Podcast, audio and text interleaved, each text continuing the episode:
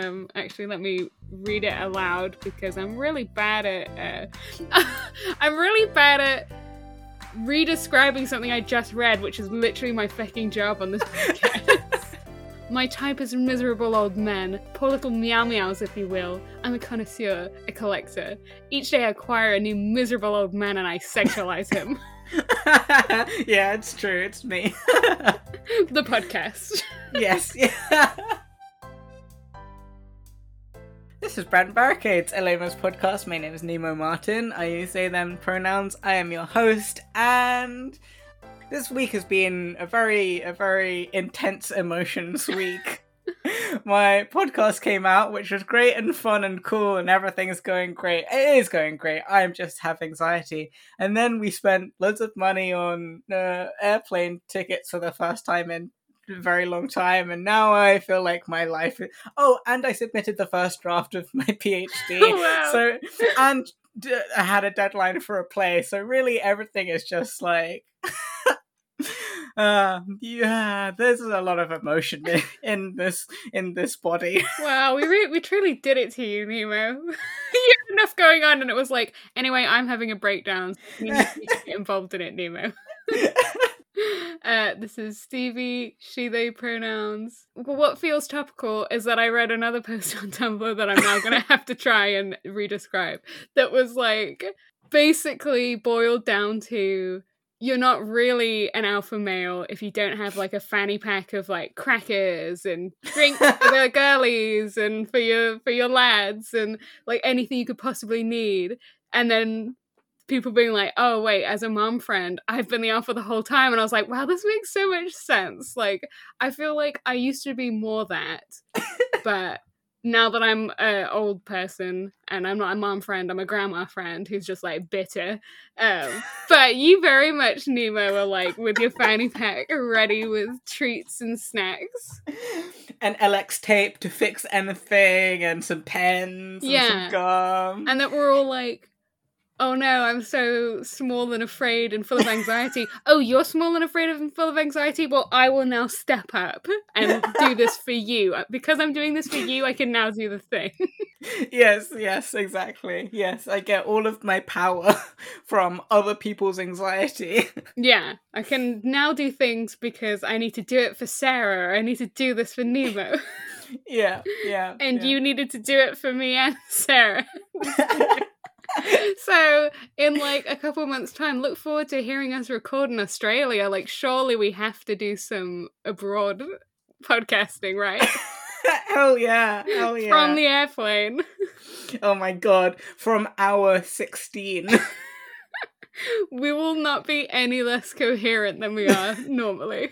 Uh i wish that any of that was like thematically relevant. And anyway, that time that Javert took flight. uh, I can't remember where we were. We were Mm. in Rue Plumet? Yeah. 55? well actually because that's gonna be taking flight Great. So that kind of works. And then I like Jean Valjean's kind of actually not giving me alpha male mom friend behavior. So in some of these, a bit disappointed, but well, w- let's see when we get there. Even though I just read them, sometimes in the action of reading it to you in the podcast, I get completely new meaning out of it. Hell yeah. So we are still in that garden that surrounds the house that Cosette, Jean Valjean, and Toussaint, their maid, Yeah. are living in.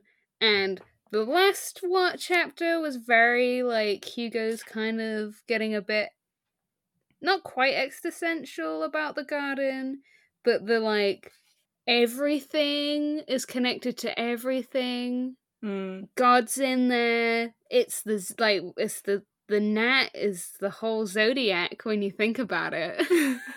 mm, mm. that if he had like depending on what voice Hugo would have read it out as, I could very much imagine that he was really high and he was like, This is so profound. and then you listen back the next day and you're like, What am I talking about? yeah, yeah. So today's garden is unfortunately written by Victor Hugo. Hmm. Um, Well, some of it, some of it's funny, but yeah, okay, here we go. So this garden was originally created to conceal dissolute secrets. Mm. But now it's transformed and adapted to protect chaste secrets. right. So it's no longer the Chad sexy garden. Now it's the it's the virgin garden. Yeah, yeah, yeah. Flirtatious garden was restored to virginity and to modesty. Let me guess, is there a reference to Adam and Eve in here somewhere? Oh, don't worry. Paphos has turned into Eden. uh-huh, yeah. Some suggestion of repentance had purified the retreat. hmm So Marius is Jesus again as well. Uh oh. Nature has reclaimed this garden, which is well, but the garden was always nature. Okay. Um well, now it's no longer about getting it, and now it's arranged for love.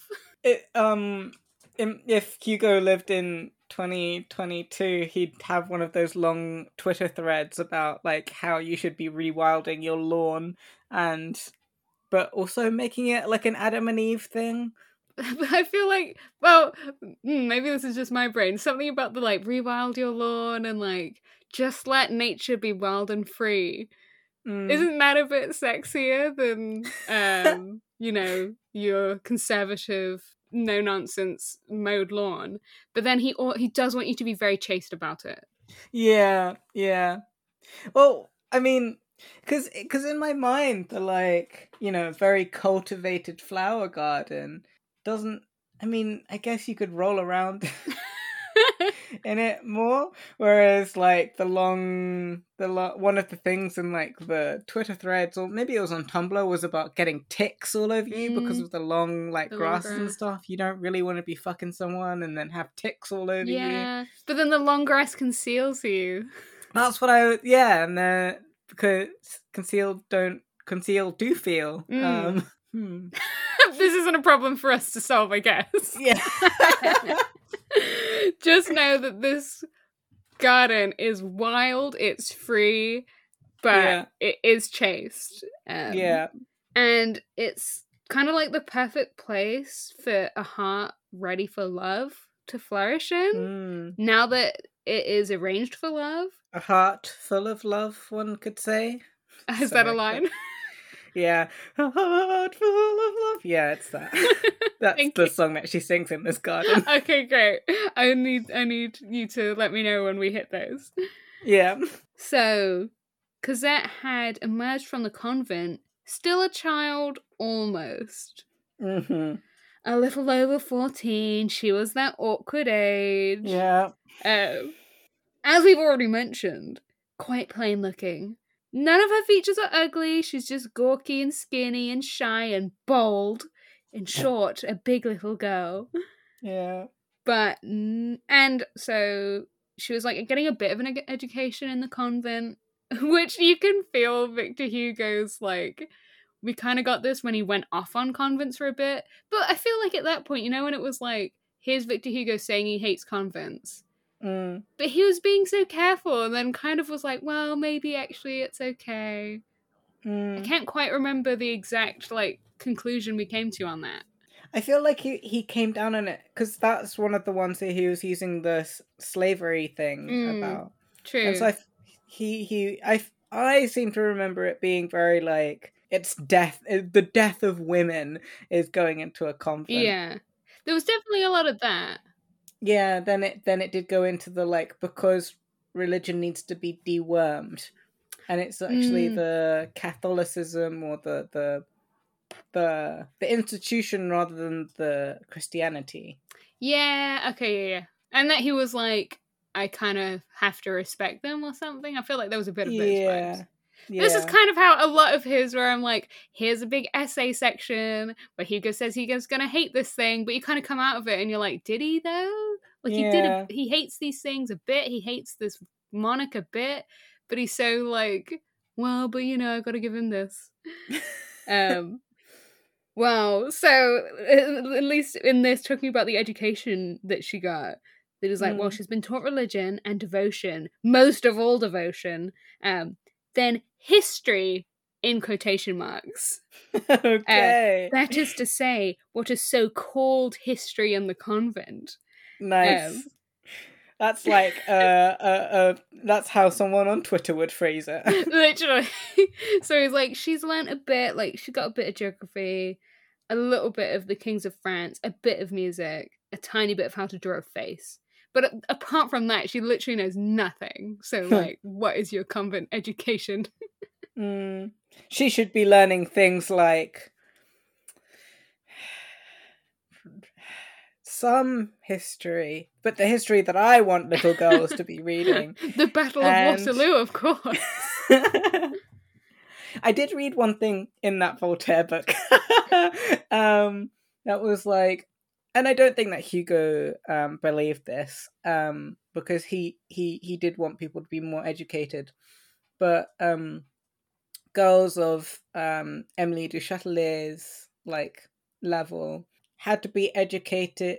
They didn't want the girls to be educated at all, but had to be educated at least on like names of historical people so that and this was like one of the lines that I think I remember which was like just so that they could distinguish between an ancient Greek and a modern Chinese.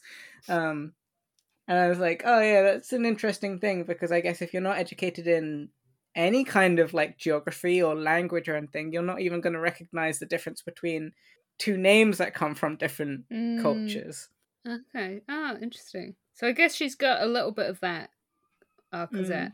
But Hugo feels she should be gently and discreetly enlightened, rather by the reflection of realities than by their direct, harsh glare.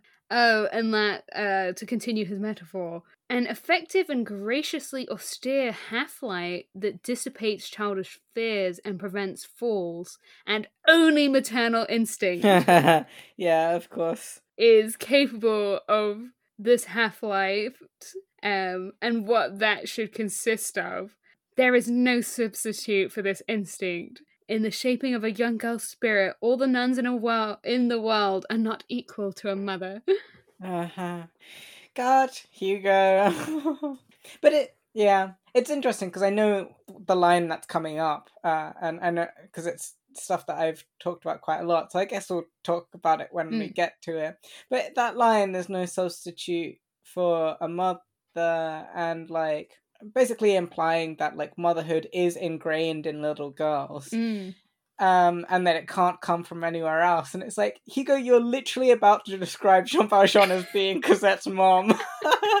um, and he does like for a few caveats in there. Yeah. Um, but but but like, it, it's not like it. I don't know. Hugo is. I mean, Valjean Freudian slip.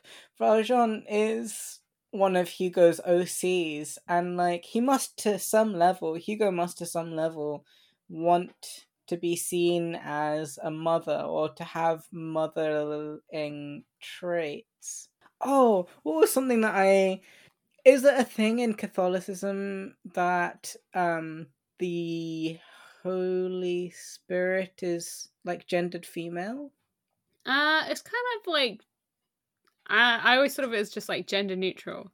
Someone was saying that like something in Catholicism was like indicative of like a mother, so so being being God, the Holy Spirit, and Jesus is like having all like feminine traits as well as like far fatherly traits. I would buy it though. I wouldn't be surprised. Mm. Yeah, he's like, so anyway, you basically have to have a mom to really teach a little girl. But anyway, Cosette doesn't have a mom. Yeah. But Jean Valjean Mm. certainly had within himself, uh, at the same time, every fondness and every tender care. but he has. I thought this was getting into the bit that we both thought it was. But first, he's like, okay, no, so you've got to have a mom. because Cosette has no mom. She's got a Jean Valjean.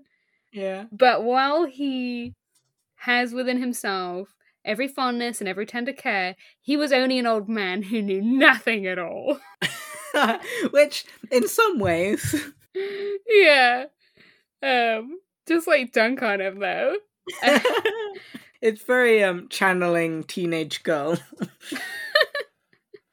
yeah. And, you know, in preparing a woman for life, what knowledge is needed to combat the vast ignorance called innocence? uh, yeah. And then he does get into some stuff that I'm like, yeah, Hugo, I do have to agree that he's like, there's nothing like the convent for priming a young girl for passion. having gone to a Catholic school surrounded by little Catholic teens, they were the ones like going off. You've got Yeah. so much to rebel against, whereas I had like barely anything to rebel against. So I just like was like, I don't need to do this stuff. But some of my friends I was just like, oh my god. Yeah, it, my mom teaches at a Catholic all girls school, and like, because my school was like right next door, there was like um a competition, but it was like watching those Catholic school girls. It was like we were all like in our grammar school, just like, oh my god, you don't have to do that. what are you doing? Girls, are you okay? Yeah, and because they had like because their skirts had to come down like well ours did too, but like past the knee, but like really far down. But they also had to have these like socks that came up above their knee, and their socks were in like a um, a snotty greeny yellow, and then their skirts were in a like like a pukey green and yellow like it was a tartan like kilt and then their jumpers were like a pukey kind of color and it was like they would try and like make themselves sexy after school and like obviously like roll their skirts and like try and make it look really hot and it was like guys you're you're working with nothing. yeah all power to you but Yeah, our school was very much the same. The- Yeah, that Hugo's like, well, because the mind is directing so much towards the unknown, retreating into itself, the heart, unable to reach out, uh, reach out, delves within, and hence fantasies, assumptions, conjectures, um, half-imagined romances, hoped-for intrigues. oh my god But it's just like, yeah, uh, the convent is a repression that must be lifelong if it is to triumph over the human heart. So it's basically like, look, if you get out too early, like you're just gonna go wild, which yeah uh, my experience has been quite accurate. Obviously not for everyone, but it, it must also be that thing where it's like you know it, you you can't like unless you have someone teaching you really what hmm, i don't know I, I contradicted myself immediately like how to be a human being if they're like literally saying you can't masturbate or you can't like have thoughts about a human being if they've never seen a boy apart from like you know Fauchelevent and um his brother quote unquote. Like they don't see men then they don't even know how to picture men apart from jesus christ. Yeah, well, I mean, you're looking at this like half naked, almost fully naked man on the cross. That's the only man you're looking at. Like, yeah you're gonna have some thoughts. they are technically they they say that they're married to jesus right Yeah, yeah, yeah. That's when you're getting Mm. confirmed. So it's all okay. but, you know, Cosette's left the convent early, age 14. She couldn't have found anything more pleasant or more dangerous than the house in Rue Plumet. Cause, so it's a continuation of the solitude that she's used to from the convent, but the beginnings of freedom. So she's got this enclosed garden, but nature here is very aggressive and exuberant and voluptuous. oh my god So she the same sort of daydreams you'd have been having in the convent, except now through the gate she's getting little glimpses of actual young men. mm. So this garden, Jean Valjean's like, Cosette, you do what you like with it, whatever like amuses you. And she loves this garden when she's very young. She just goes like hunting for little creatures in there and coming up with little daydreams. She'll look at the stars while she's in there. Mm. And then besides the garden, she loves her father, that is to say, Jean Valjean. oh my god her dad's jean valjean Didn't know, plot twist. uh, with an innocent, fightful passion that made the old man a cherished and delighted companion to her. And because he, he is Hugo's beloved blorbo, Mm. he's like, remember that Monsieur Madeleine used to read a lot, and Mm. Jean Valjean continues to read a lot, so he is a great conversationalist. He's got the hidden riches and eloquence of a truthful and humble mind. And there's no topic that he can't go off on, basically. Mm. He's read so much, he would give long explanations of everything, drawing on what he'd read and also what he'd suffered. Autistic king. Which is all just like, I love it. It's so fair. Yes, Jean Valjean, but I just do love to imagine that that was the tone of voice that he goes like, he's yeah. great. Don't forget it. Yeah, I do like as well that like that is one thing that Valvert shippers put in pretty much every fi- fanfic is just like Jean Valjean and Javert reading and liking reading and liking having conversations, and it's like, mm, yeah, we're all blorbo. We all love this blorbo. We all love to fetishize an old man Yeah. having opinions, Yeah, but true. good opinions. I can't rag on Hugo when we're out here doing it too. Yeah. He sure did make a, a relatable guy, guy, a guy that we can all get behind. Yep. This guy read books. Good chat. He can answer the needs of Cosette's intellect, Mm. um, just as the garden ran wild answered to the needs of her games. And like he just he loves it. He's loving this life. He'd give her a little kiss on the forehead when she'd like run up to him and be like, "Oh, I've been running in the garden." Mm. Um, and she adores the old man. She always just wants to like follow him around on his heels, like wherever he's going. Like he's done up the house so Mm. nicely for her, and he's like, "No, no, no, I live in this little shed." Mm. And she'll be like affectionately scolding him, like, "Father, it's very cold in your shed. You should put a carpet in, or like, why don't you have a stove?" And he's like, "Oh no, my dear child, there are people more deserving than I am."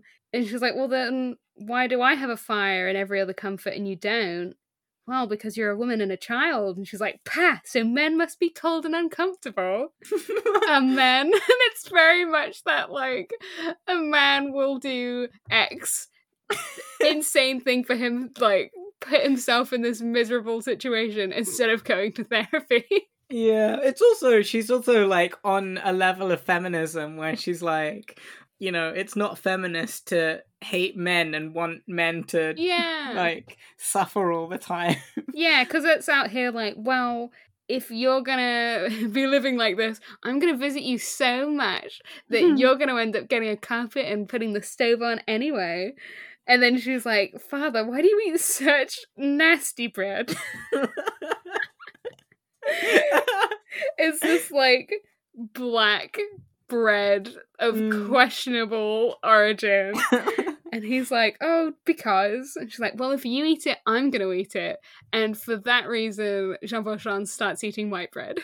I do enjoy if this show was set in 2022 that on this table Jean Valjean would be eating the whitest bread possible uh because it's like the really bleached like Mm, technically Wonder Bread? yeah and Cosette would be eating her like homemade not home like uh, artisan charcoal bread Farmhouse nut loaf. yeah it's true, how the table's table. And I know that like black bread isn't the same. Yeah, you know the health benefits and Mm. all of that kind of stuff. But yeah, it, it's just a funny image. Yeah. Because that is just like. When we did the Christmas special and we discussed how she would trick Jean Valjean into getting Christmas presents Mm, for himself and also for his husband Javert, mm. um, we like we already knew our gal. She was already we already Yeah. had her being up to these tricks of like, well, it would just please me so much if you would just go on this cute date with Javert to get yourself nice things. And she's out here She- doing it. That was canon. She's she's doing the um the thing that we were talking about at the beginning, but on purpose. The um I have so much anxiety. If if some big strong person could uh, um, uh, make this telephone call, it would really make my life easier. if only this room had a fire in it I'm so cold. for everyone to enjoy. Yeah, we love it. So Cosette, at this point, she kind of only dimly remembers her early childhood. Like the Thenardiers are more of this like distant dream kind of Mm. vibes. She, the way she sort of sees her own childhood, uh, is that she started out living in a chasm, and that Mm. Jean Valjean pulled her out of it. Mm. yeah, she loves her dad. God, it just makes me so angry at Marius in, in advance. Ah. Went and ruined it. They Uh, could have had it all. They could have just. It could have just been like this forever. Yeah, but as we're gonna learn real soon, like she wanted that silly boy. Yeah. But right now she doesn't. Right now she's still Mm. 14, I guess. And yeah, she's very happy being Jean Valjean's daughter. And she imagines that her mother's soul had entered the old man in order to stay close to her. Yeah. And she'll, like, lean against him with her cheek against his white hair and shed a little tear and say to herself, This man could be my mother. He is! he is. Uh, yeah, I, I I've made reference to that line Mm. quite a lot. I really like it. I just think it's so. I wish adaptations would let things like that happen in them. Yeah, just give it a little bit of space. Mm. But then, like, mm, he, he, I guess it is hard, Jean Valjean, that so Cosette doesn't know that much about her actual mother. Mm. Like, she doesn't even know her name. But I was like, what, Jean Valjean? Um, Mm. and whenever she asks him, he stays silent. And then if she asks again, then he'll smile. But the one time she insisted, he just started crying. And you're like, oh, okay. well, I was like, Mm. Can tell her about her mom. And they were like, okay, I guess you're in a hot spot.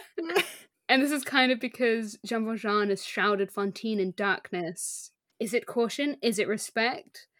And that the way he sees it, like he would tell Cosette about Fantine, well, about her mom when she was young, but now that she's a young woman, it's just become impossible for him.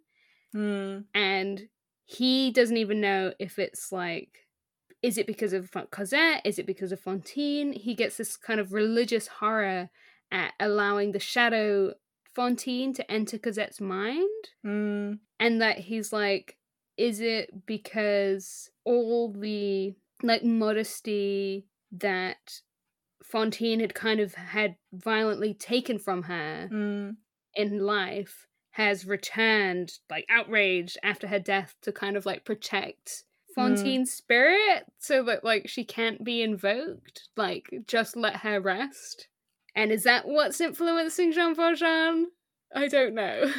Yeah, it's an interesting one because, like with Arras, where you know when he was like debating whether he was gonna go and like tell his name and stuff like that, and what he ended up doing was doing the one where it was like, well, I'll not lie about myself, and if it fucks other people over, then I can't really help that. But you know, um, it's doing the right thing, and but with Fantine's legacy, he can't. Obviously, like, yeah. What do you do with that? Do you protect it? Do you speak up for Cosette's sake? What do you do? Mm. Yeah, because when I was first reading it, at least the first bits of it, it was like, oh, if she's asking, she Mm, like deserves to know about her mom. mm. But you are a repressed, old timey guy, yeah. so I guess I can't f- expect you to have to deal with that. I guess. And is it better knowing nothing than just bits and pieces? Like, Mm. Because part of me was like, well, you don't have to say, you know, everything in order to give Cosette what she needs, wants Mm. from that. But I guess if you don't say anything, then An impossible situation, I guess. Like, I guess I would, with my modern sensibilities, I'm like, she asked, so you should tell her. Jean Valjean. Yeah. yeah, yeah. but I guess he's. I think he knows that it's a couple different things. Like he doesn't quite know that it's one reason why he can't speak about it. I mean, there's also going to be the fear that Cosette will take it and be like, "Oh, I hate you." Yeah, his number one fear. Yeah. yeah. And then one day, Cosette says to him, like, Oh, I saw my mother in a dream and she had two big wings. She must have come close to saintliness in her life. Hmm. And Jean Valjean's like, Oh, through martyrdom. but apart from all that, Jean Valjean's very happy. And when she goes out with him, she's leaning on his arm and proud, and she's happy as well. Like his spirit is just full of delight. He's got an overwhelming angelic joy. And he's like, oh, maybe it'll be like this for the rest of my life.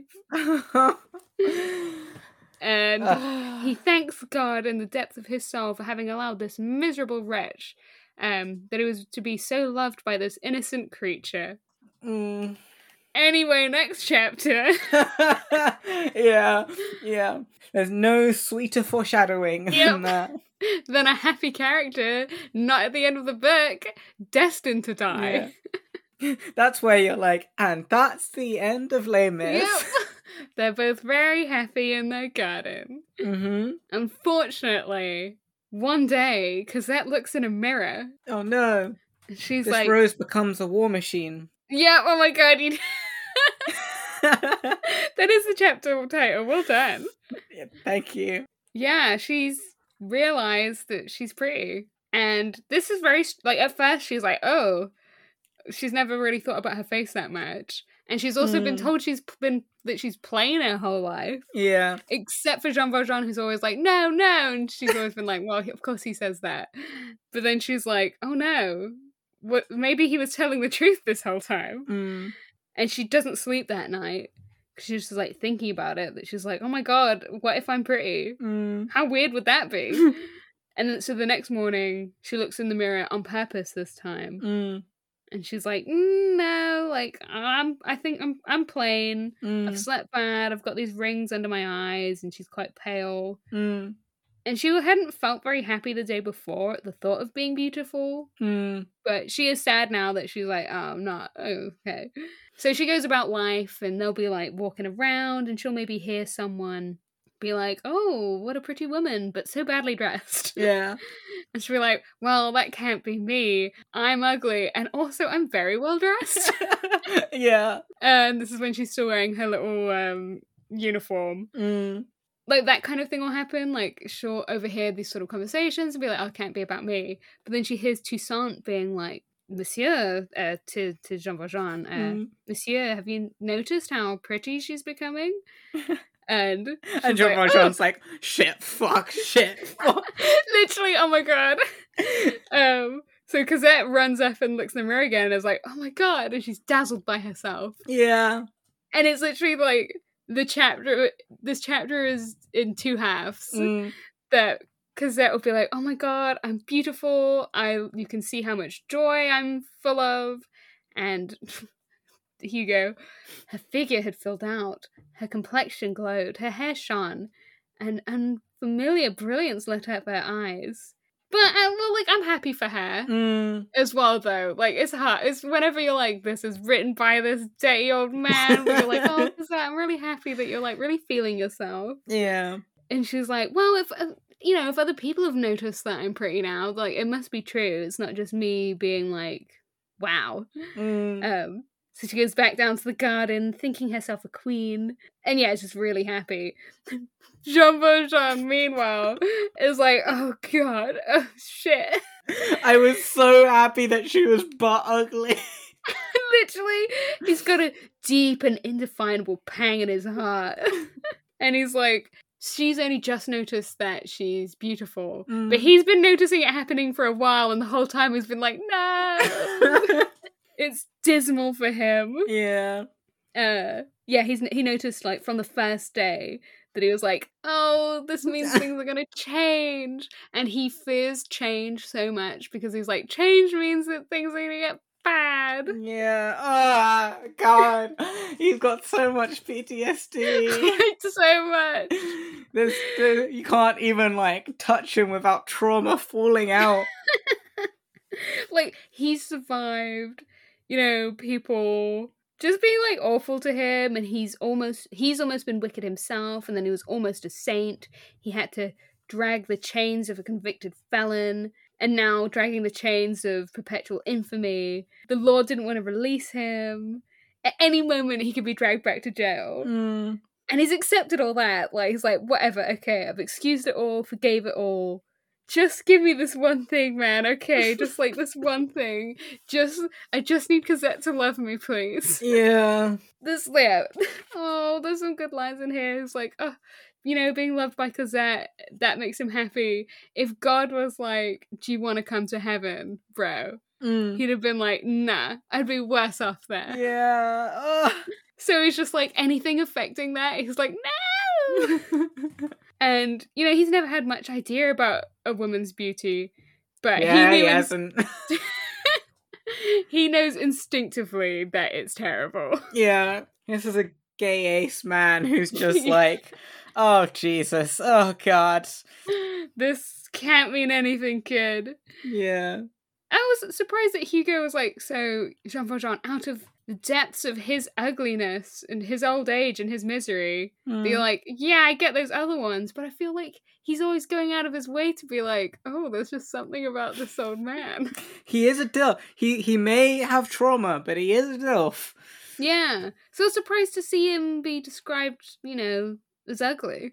Well, probably only to contrast e- even Mm. more, right? Or maybe like Cosette, he is also like, I'm so plain. Yeah, yeah, yeah, yeah, yeah. Uh, yeah, that's it. He's like, I'm such an ugly, unwanted old man with such a stunning, beautiful daughter. Nobody could possibly even want to talk to me. And then Cosette's gonna be like, no, father, like, look in the mirror how I just looked in this mirror, changed my whole life. We're gonna change your whole life. yeah, yeah. She's like, look in this mirror and think about Javert. Uh, and he glows. Well, sadly, that's just in our version. yeah.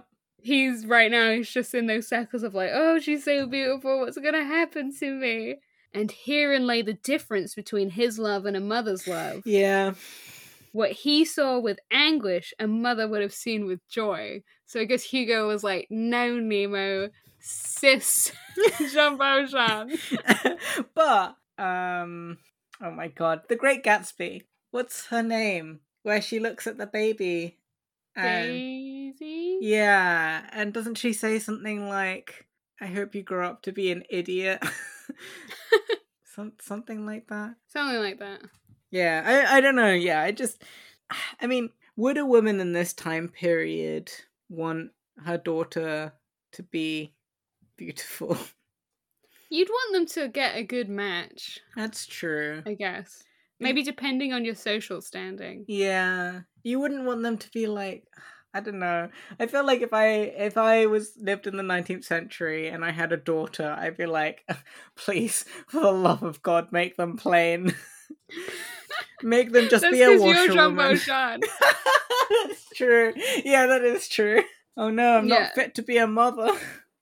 and then also like they're they're definitely definitely already in Hugo's time. Like there's so many stories of mothers actually getting jealous of like their daughters doing well or being more beautiful than they were. So you're like, well, this is according to Victor Hugo. Yeah.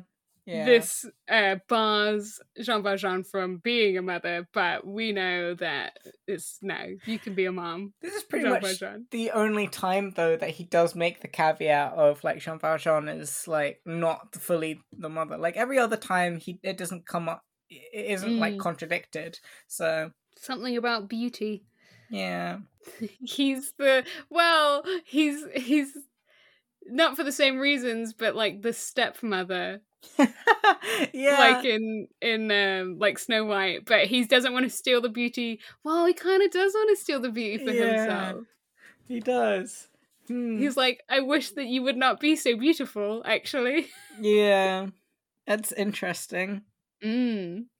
there's still time for you to write a whole nother chapter in your phd there is, there is. I mean, I managed to get it down to nearly a hundred thousand, so can't add more chapters now. No. Oh yeah, that's what I was gonna raise. It is kind of interesting. So, so with Cosette, because you were saying that it's kind of it. you know, we always have to balance it with like, oh, it's really cool that Cosette is feeling herself and like, you know, she she's looking good because she's feeling good. Also, an old man wrote this. Um, mm. That one of the things that I did look at in the, my PhD was like when how fanfic have treated Cosette, and there was a really nice one where both Cosette, I think both Cosette and Eponine were trans. Cosette was definitely a trans woman, and like how her beauty was treated and how her like coming into herself was treated was really nice to see and it wasn't that much different from the novel actually which was mm. why i mm. compared it it was very very similar and it was unfortunately something that i did have to cut out from my phd but yeah kind of the argument was like it's really it would be really nice to see an adaptation that treated a trans cosette's beauty as something that she had to see for herself mm. in order for it to have worth. Um, and that is where my PhD started. Decidedly, I am beautiful, is what Cosette says. And her description of herself, her decision that she is beautiful, is what makes her beautiful, rather than like all these people on the street being like, oh, she's hot. Um, which I just found a very, like, it relates to like self ID rather than like being diagnosed as trans. Oh, that's nice. Yeah, yeah. Eventually, I did have to cut it out because I went with the opposite argument, um, which is that for the purposes of my PhD at least, it makes more of a sound argument to argue that Cosette is a cisgender straight white woman because a lot of the work that I've been doing has been um, uh, unsilencing the text. I believe that was Robert Stam. And so basically, what he was talking about with that is that, like, it's not about finding or appropriating Hugo's text to talk about um, race and gender. It's about unsilencing the stuff that was already there, like we've we done with the like slavery stuff. You know, it was there. It was just not talked about. Mm. Um, and one thing that is there and not talked about is the fact that Cosette is a beautiful white woman with the palest skin you've ever seen and the bluest eyes you've ever seen. and how important it is when you're talking about race throughout the novel when Eponine in particular is racialized the whole time as being someone who is like dark and other and a savage and all these kind of things is to say it's really important that Cosette, who lives and carry o- carries on the noble French bloodline, is white. Mm. and she is beautiful. And it, I really, really do want to do readings where Cosette is a person of color and she loves herself and she is trans and she loves herself. But I eventually came to the conclusion that unfortunately we're not there yet. mm. um, which really sucks because that's why I started this PhD. I really wanted to get there, but um, hopefully in the future. Yeah. What if you say something really like good and profound? I'm always just like, thanks. but that's how it always feels. Like, thank you for sharing and like telling me your thought process. Yeah. It's very interesting and cool, but I can't say without sounding fake. but I am. Thank you. I am. You're welcome. yeah. yeah, because there's like she did realize for herself looking in the mirror before she was listening to anyone else. Mm. But I guess it is that thing of like, well, but it's not just that she's like, you know what, I feel great. Mm. She is like undeniably, categorically, like she just yeah. like she is beautiful. And like I know well, I don't know. We'll get there. The Hugo's argument for who gets to live and die, but yeah, as you're saying, like, yeah, the bar of entry is that you've got to be young and hot. yeah, yeah. Young, hot, and with the palest skin. Although, mm, yeah. Enjolras dies, and he is, if anything, the most closely described similarly as um, Cosette. As Cosette, yeah. He was too outspoken. he was too gay. it's probably that. Um, so yeah, I guess we'll we'll feel all these because like yeah, also reading all these like descriptions of Cosette being mm. like I'm hot and like so now she's like okay, first the first symptom showed itself now that she's realized she's hot. Um, and it is the first symptom uh, in this translation that she's like, okay, now that I'm definitely beautiful, I am gonna need to pay attention to fashion. So then she like gets really big in the clothes and is like, she really quickly just like learns it all, like what I should be wearing, what clothes are suitable for what, what colors are flattering, and um, Hugo just fucking loves Paris, okay? Um, he's like, this is the knowledge that makes a Parisian woman something so charming, so deep, so dangerous. the words captivating woman were invented for Parisians. oh my god.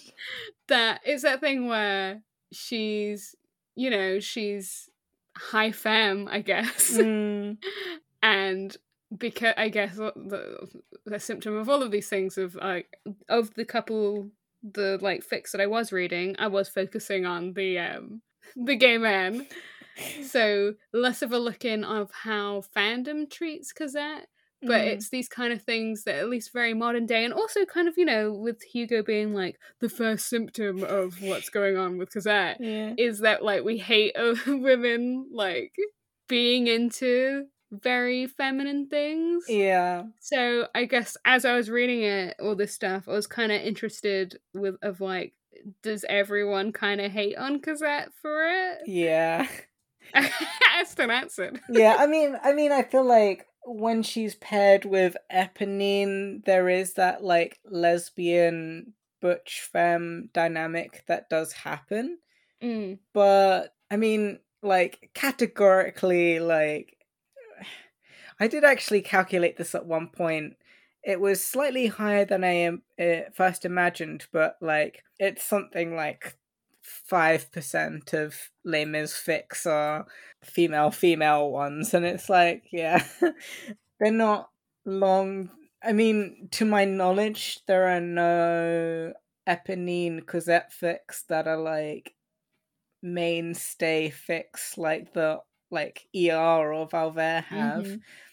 The main fics in Les Mis fandom, you have um, ER, then you have Valvert, then you have like all of the boys shipped together. And I feel like Mhm. you get to the end of the boys being shipped together. Maybe um, Joly Bossuet Musichetta is even higher than Cosette and Eponine. hmm And like, if Cosette isn't a fic, she's it's usually in a Javert Jean Valjean fic where Yeah. she is paired with Marius, and she has a bit of like, I'm a feminist character. You can't tell me what to do, but not really. But not like. What is it in fics where it's like flame fic for this character, or what would the tag be when it'd be like, ah, like Cosette bashing or whatever? oh yeah, not really. There was a lot of that on um, Tumblr, and I feel like that was a 2012 um era 2012 thing. vibes. Yeah, like when the film came out, there was quite a lot of like, oh, the stupid dumb girl. She doesn't know what she is, and she's so stupid, and all that kind of stuff. hmm Um, I feel like Fics respect her in a way, but don't really like elaborate on her, which is Yeah. kind of a disrespect. yeah. Because then I guess even like, you know, getting into th- all of that with the like, here's Cosette who's like, you know what, I'm cute and I'm gonna Mm. get into fashion. Even me bringing that up of like, oh, well, like, I feel like Hugo's not into that. And I'm sure the fan, like, some people will be like, oh, tut tut.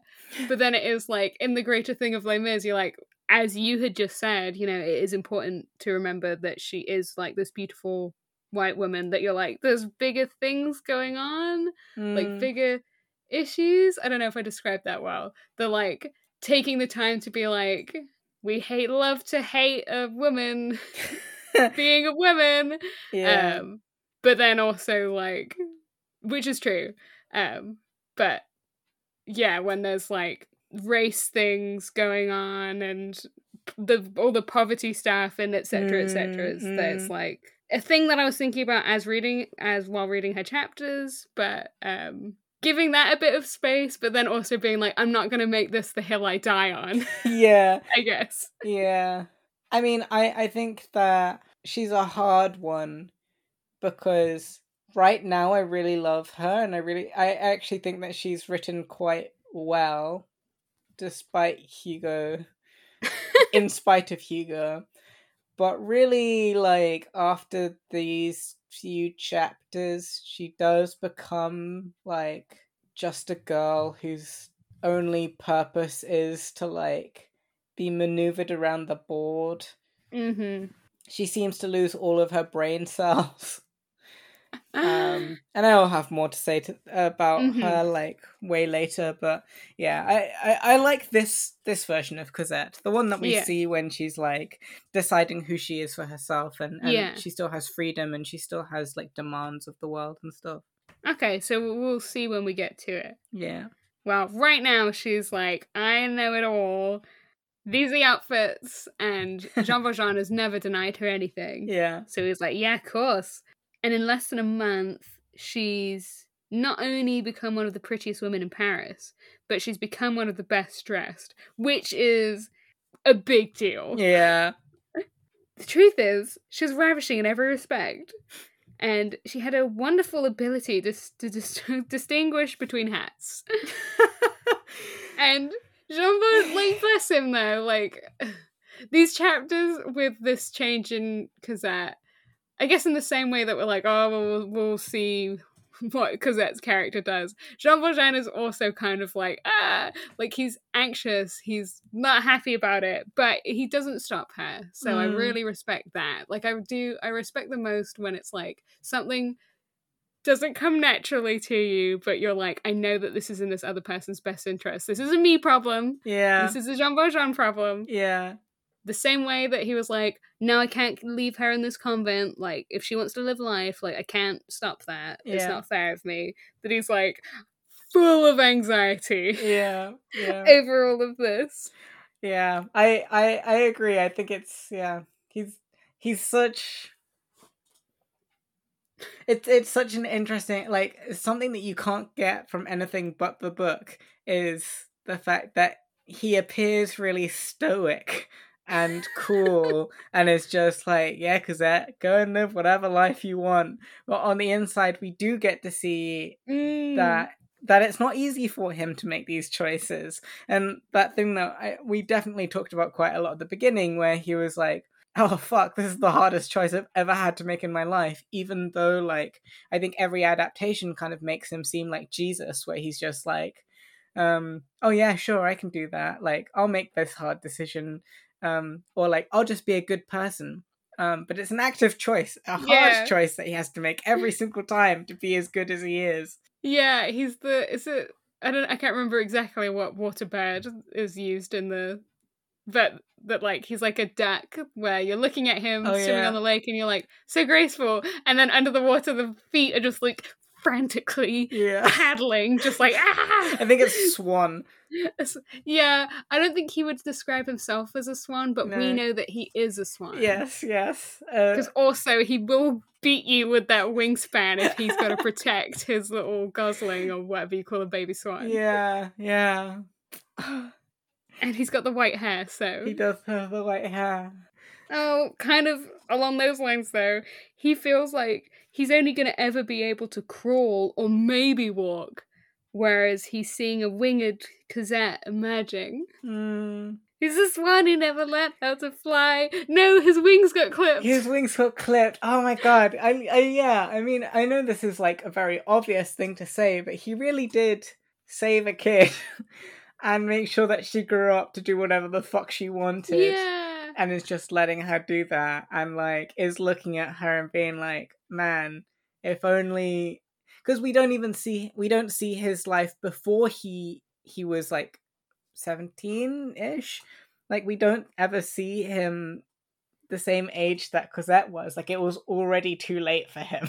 Mm. there was no point in this narrative where another choice could have been made. Like we we we see the flashback of him helping the um his daughter his um sister's kids his nieces and nephews but already at that point he's already like older than Cosette is here Yeah. so he's already like ah, he's already set her up for life a life that he we've never seen him be able to have oh. Mm. and he tried to do that with oh wait has it happened yet no it hasn't happened yet Oh, exciting scenes. yeah, yeah. He's just trying to save all the kids from No.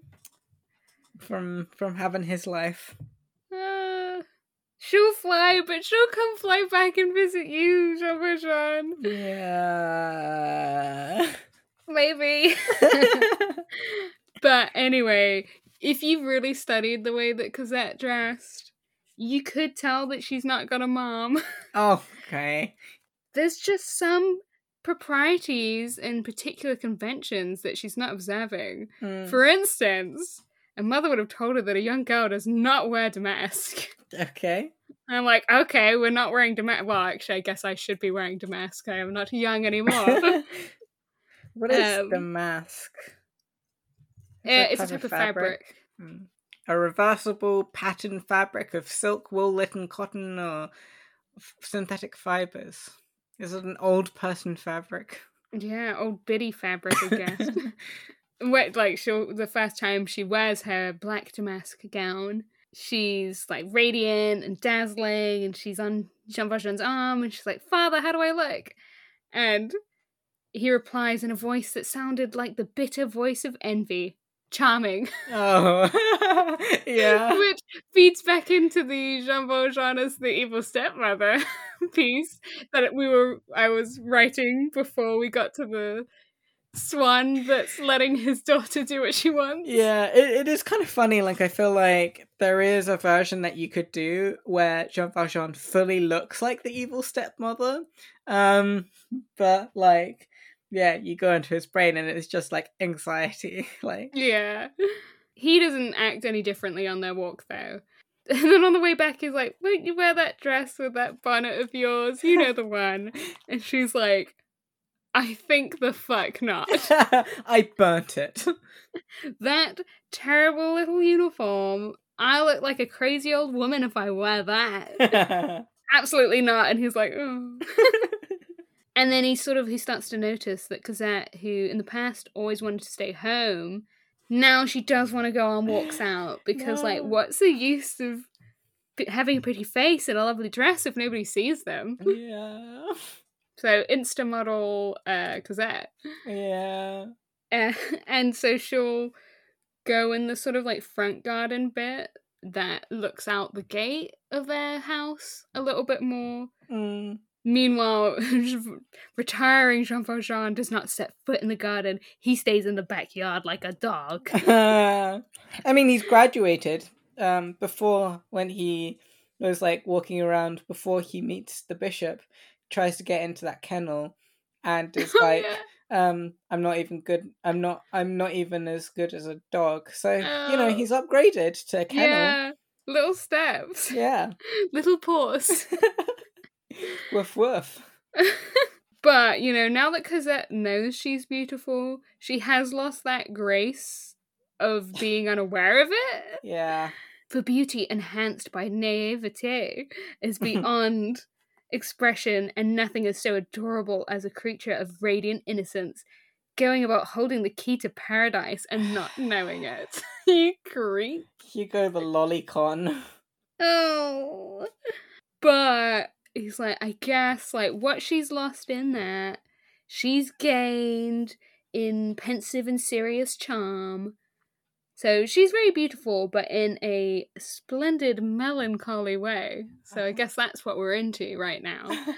And it's at this point, after six months, that Marius saw her in the Luxembourg Gardens. Uh huh.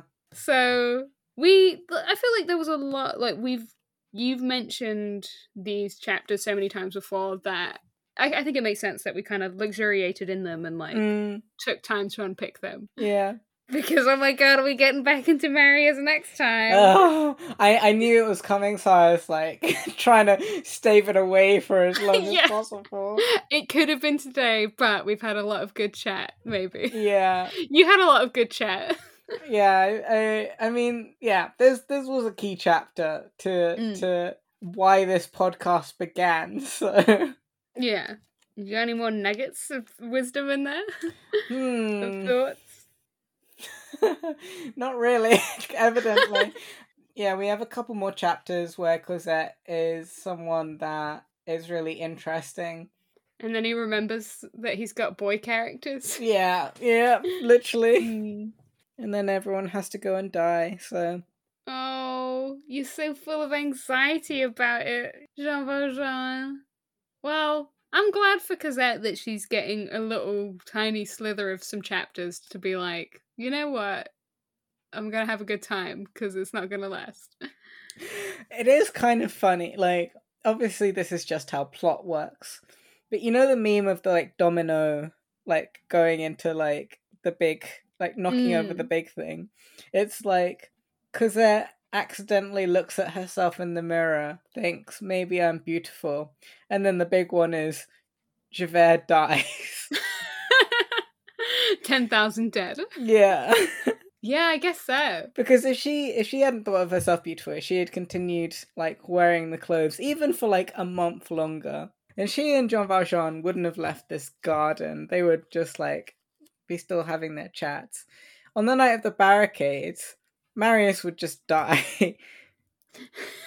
Javert would still probably be captured as a spy, but there would be nobody to save him, so he'd just be shot. And then the barricade would fall anyway, and yeah, so everyone would die. Cosette's beauty saves lives, I guess. Yeah, I guess you thought it was going to be the opposite, but actually. Mm.